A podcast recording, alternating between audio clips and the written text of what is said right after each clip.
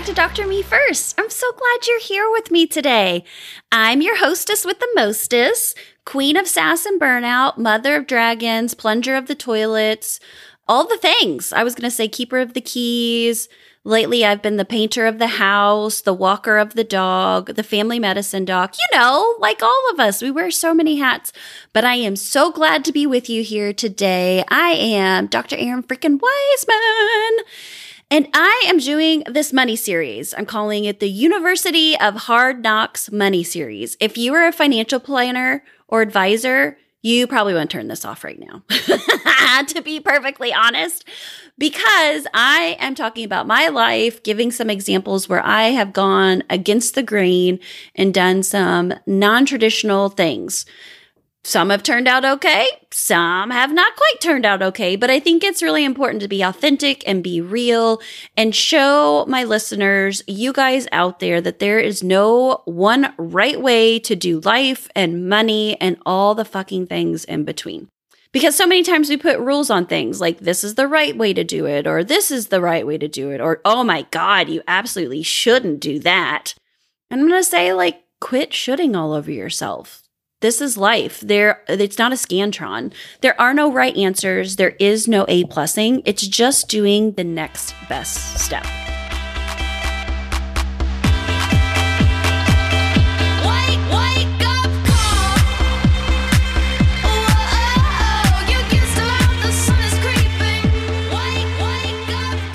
So, today's question that I'm going to answer, if you haven't listened to the first episode, it's why I broke up with Dave Ramsey. Today's episode, I'm talking about why I stopped contributing to my retirement. Dun dun dun! Like I said, totally going against the grain. So, when I got out into my first big girl job after residency, we were killing it with student loans. We were paying down the house as quick as we can, and we were socking a bunch of money away into retirement because up to that point, I had been in, in graduate medical education. And like, you don't save any money because you don't have any money at that point. But when it came to the point that I realized that I was going to need to make some transitions in the next couple years away from the job that was killing my soul and creating so much burnout in my life, I was like, where's the money going to come from? What are we going to do?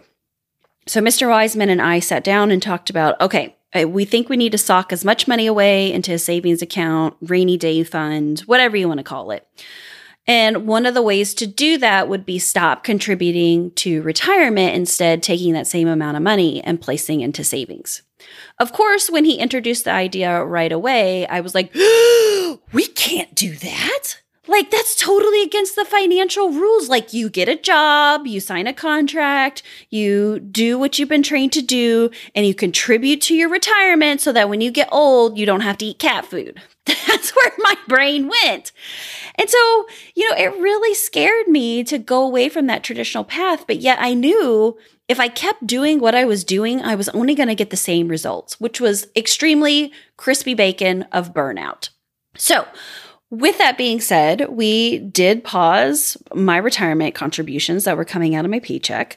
The world continued to spin, the sun continued to come up, and we put a bunch of money away from savings. Well, that was all well and good. If you know my story, that I made some transitions away. I changed my practice first to three days a week, and then I transitioned away and had a huge non compete that I had to get through. So I practiced emergency medicine for a while.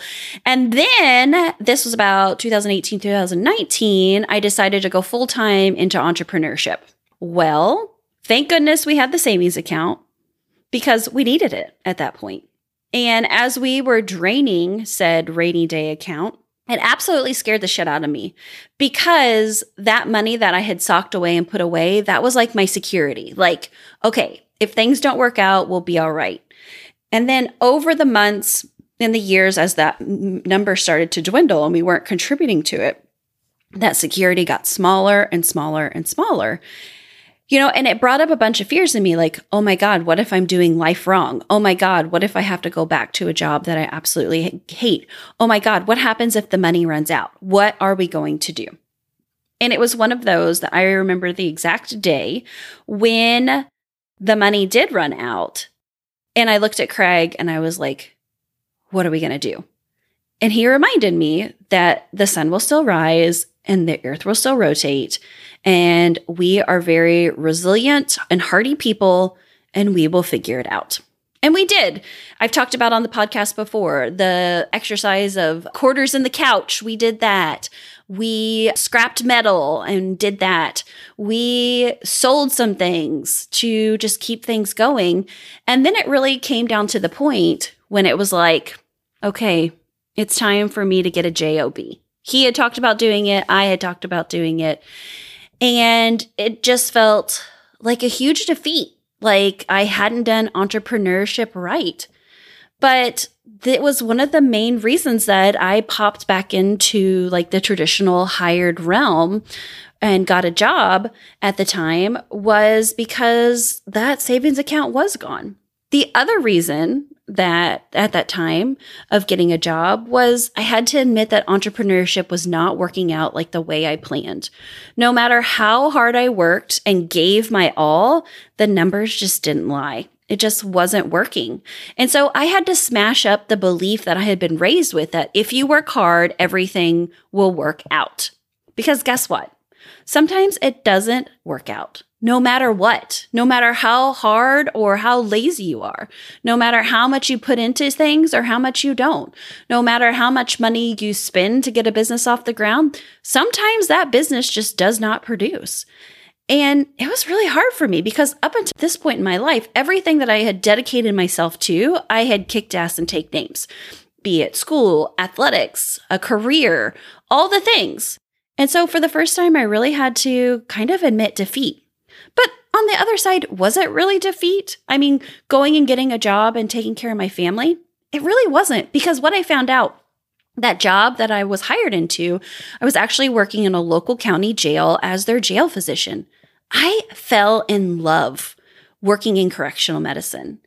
And now I can say I'm so glad that the savings account ran out because I would have never went for a role like that if we had like huge amounts of money. I would have never found my passion for working with this population type and and really getting real and helping them through life's hard issues with the skills that I have in medicine and coaching.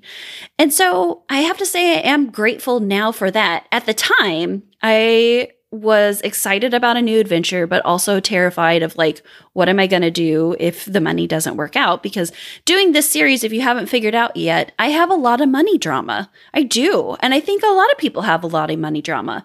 Part of it is because we're scared to talk out loud about it. Part of it is because we're worried about fucking it up.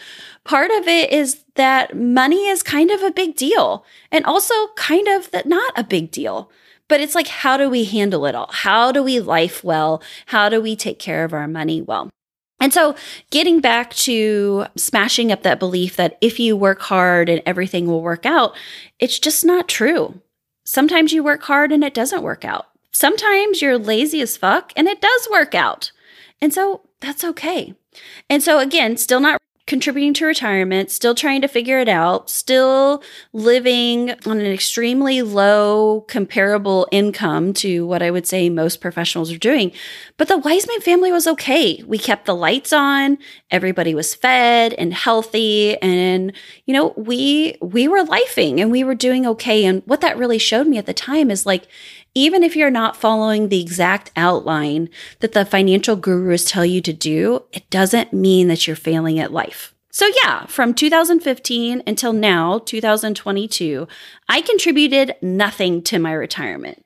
And again, like the stars were still there. They didn't fall from the sky. There wasn't like some big bad guy that came and accosted me for not doing it. And I have to say, I might regret it in the future, but today I'm really glad that I didn't try to do all the things that the experts say to do and run myself even more ragged during a very difficult part of my life, trying to heal from burnout, trying to find my next steps in my profession, trying to raise my three kids and help my husband farm and and all the things like I didn't need to add one more thing onto it.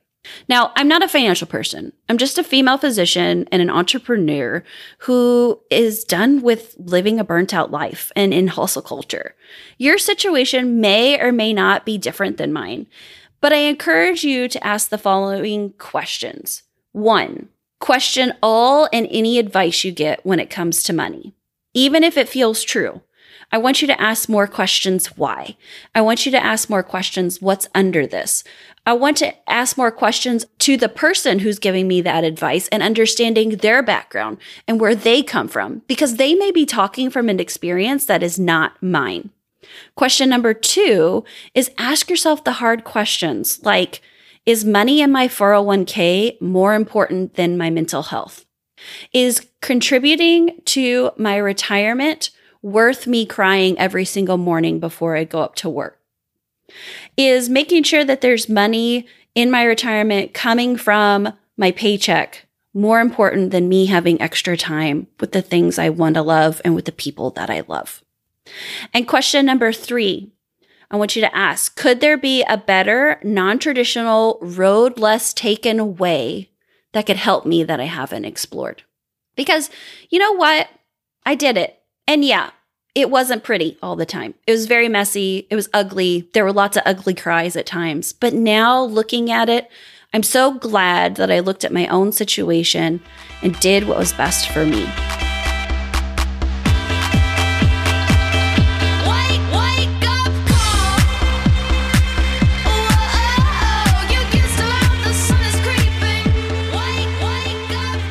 I've heard it takes a village to raise a child.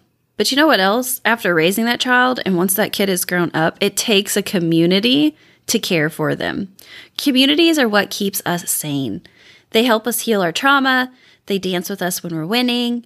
Without my online communities, I would have never made it through burnout. And I certainly would have gotten through the shitstorm of this pandemic either. If you too need community, I want to invite you over to my Badass Slack group. That's right, I'm not going to be on Facebook, but I do love me some Slack. It's a place where you'll find that you're not the only one. You're not alone. You'll get total validation on what's going on with you. There's a pool of resources. Community is active and waiting to welcome you in. We are all helpers who have needs. And sometimes we need to have a community that can surround us, protect us, give us a hug, and lift us up. And that's what the Badass Slack community is. So come join me today. Link is in the show notes.